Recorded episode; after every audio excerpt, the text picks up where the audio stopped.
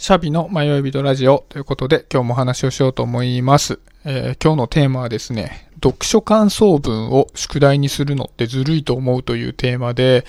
お話をしようと思います。ちょうど今こう小学にねん生の娘が夏休みに入っていて、あの読書感想文に取り組もうというふうに今日やってたんですけど、なんかこう読書感想文って学校からの投げっ投げっぱなしの宿題じゃないって思うところがあるんですよね。で、投げっぱなしって何かっていうと、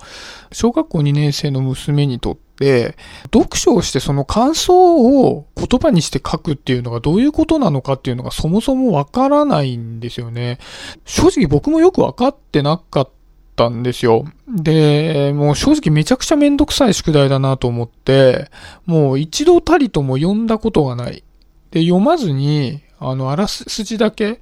なんかその端書きとかを見て、あ、こんな感じの話なんだ、みたいなことを理解して、話の内容書けないんで、読んでないから、身の回りの関係ありそうな出来事をピックアップして、それについて書いて終わりみたいな、結構ね、舐めた提出の仕方をしてたんですけど、で、それもね、そもそもその読書感想文ってどういうものなのかっていうのが、分かってなかったんで、ただめんどくさいなと思ってたっていうのが実情だったと思うんです。で、それって、ちょっとその初めの、まあ、今回のお題のずるいと思うっていうのが何かっていうと、その学校で読書をしてその感想を書くっていうのがどういう行為なのかっていうのを全く教えることなく宿題として出すっていうのは、もったいない宿題の出し方なんじゃないかなって思うんですね。で、こう結局例えば学校でやっている国語の授業ってテストの内容とか見ていても、この時誰々さんはなんでこういうことをしたんですかみたいな、要は文章を正確に理解して読み解くための勉強をしている側面が強いなって思ってるんですね。で、ただ一方で感想がどうのこうのっていうのを全くやってないかっていうとそうでもなくて、なんか授業参観とかに行くとどういうふうに思いましたかとかって、まあ、聞いてはいって手を挙げて、なんかそのあここが良かったと思いました、ここが楽しかったですみたいなことはやってるような気がするんですけど、変な話、何々が良かったな、何々が楽しかったなとかっていうのって文章を書く上での感想ではないじゃないですか。なんか変な話、そのホラー映画を見て、チャッキーが急に出てきて怖かったですって感想じゃないじゃないですか。感想じゃなくて、その映画がそこで怖がらせようと思ってるんだから、怖いのは当たり前なんで、それは感想とは言わないと思うんですね。で、実際ただ、本じゃなくてもいいと思うんですけど、本なり映画なり、絵でもいいですし、まあ漫画でもいいですし、何でもいいんですけど、それに対して自分がどう思ったかっていうのを考えて、それを言葉に落とし込む行為そのものはすごく大事なことだと思ってるんですね。ただ、それってどうやってやるんだろうみたいな、その読書感想文自体がどういうものなんだろうっていうことを認識しないで取り組んでしまうと、ただたださっきの何々が良かったとか何々が楽しかったみたいなところでしか書けなくなってしまう。実際にこう、まあ、以前書いた感想文とか子供のものを見てても、何々が楽しかったです。あと何々が怖かったです。あと何々が良かったです。みたいな感じで、こう時系列にそれを読んだ時の喜怒哀楽をずっとつらつら書き連ねるっていう感想文を書いてることが多くて、で、それだと正直言うと書かなくていいかなと思うんですよね。で、僕のことを思い返してみると、今となっては、あのー、まあ、僕は本の感想というよりは、どちらかというと映画の感想とかすごい書いてて、映画は見るたびに必ずそれを言葉に落として、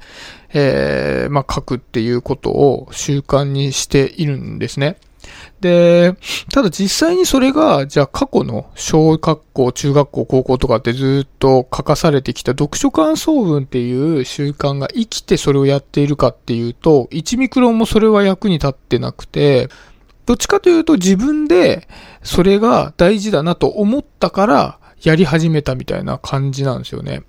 で、なんでその言葉に感想を起こすのが大事かなと思ったかっていうと、僕はきっかけとしてはコミュニケーションなんですよ。大学の時に僕は映画にハマって、で、まあ友人も映画が好きな人が結構いたので、友達とその話をしたかったんですよね。で、その話をするときに、まあ共通の映画見たよってやったときに、じゃあここが怖かったよ。さっきのチャッキーが突然出てきて怖かったよレベルの感想を言っていたら、コミュニケーションが成立しないんですよね。怖かったよ。ああ、怖かったよね。おしまいってなっちゃうから。だからもっとより深いところで友達とこう情報交換をして楽しみたいっていうのがあったので、映画を見ると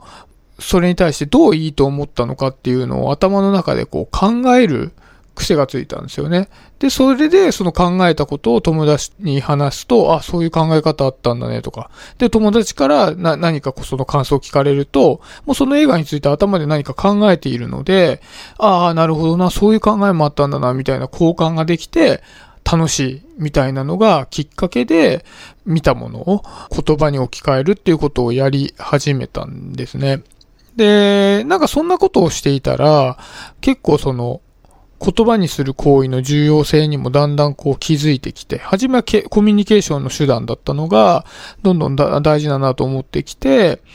例えばですけど、やっぱりこう、本とか、あの、ま、小説とか、映画とかで書かれている物語っていうのは、決して自分が体験できない、なんか一つの生き方が書かれてたりするわけじゃないですか。で、そのことによって、実生活、自分の現実世界での生き方にすごくこう影響があったり、生き方を変えるきっかけになったりっていうこともあるなっていうことに気づき始めて、それもやっぱりなんとなく怖かったなとか、なんとなく感動したなっていうことだと、なかなかこういう自分の実生活には落とし込めなかったような気がするんで、やっぱ二つですね。あの、言葉にすることで自分の生き方にも影響を与えることができるし、そういうコミュニケーション手段としても、やっぱり言葉に落とし込まないと、人とはコミュニケーションが取れないっていうことで、言葉に落とすのはすごくいいことだなって思ってるんですね。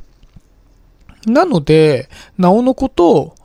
まあその読書感想文っていう、まあ、宿題を小学校から子供に課すのであれば、ね、せっかくそういういい習慣をつけるきっかけになるので、学校の中でも一つの物語に関して自分がどう思ったか、なぜそう思ったのか、なぜ他の部分ではなくてそこが刺さったのかみたいなところを言葉に置き換えるっていうことを、まあ、教えていける方がより有意義なんじゃないかなと思うんですよね。結局その生き方とコミュニケーションって人生の中での相当大きな部分を占めるじゃないですか。どういう軸で自分が生きていて、かつ人と物語の内容を通じてコミュニケーションが取れるってめちゃくちゃ大きいことだと思うので、ぜひね、私は正直それをやり始めたのは大学に入ってからでしたけども、もっともっとちっちゃいうちからそういう習慣がついていくと、より豊かな生き方ができるんじゃないかなと思ったので、なんかこの話をしてみました。まあ、とは言っても、学校で急にそういう風な、あの、授業が始まるとは思えないので、親がそういうことをコミュニケーションで、あの、まあ、例えばですけど、同じ本を読んで、一緒に感想を言い合うとかっていう形で、まあ、その習慣づけをする手助けをしてあげた方がいいのかな、なんて風にも思います。もしね、あの、聞いてくださってる方で、あの、親御さんの方とかがいて、あの、うちはこういう風にやってるよっていうのがあったり、あとはまあそうでなくても自分は昔こうやって取り組んでたなみたいなことがあったら、もしかしたら、あの、いち早くなんか読書感想文の本質に気づいて、僕はなんかすごく有意義でしたみたいな人もいるかもしれないんで、そういったことも、あの、もしよかったら聞かせてもらえると嬉しいなと思います。はい、そんなところで今日は終わりにしようかなと思います。今日もありがとうございました。シャビでした。バイバイ。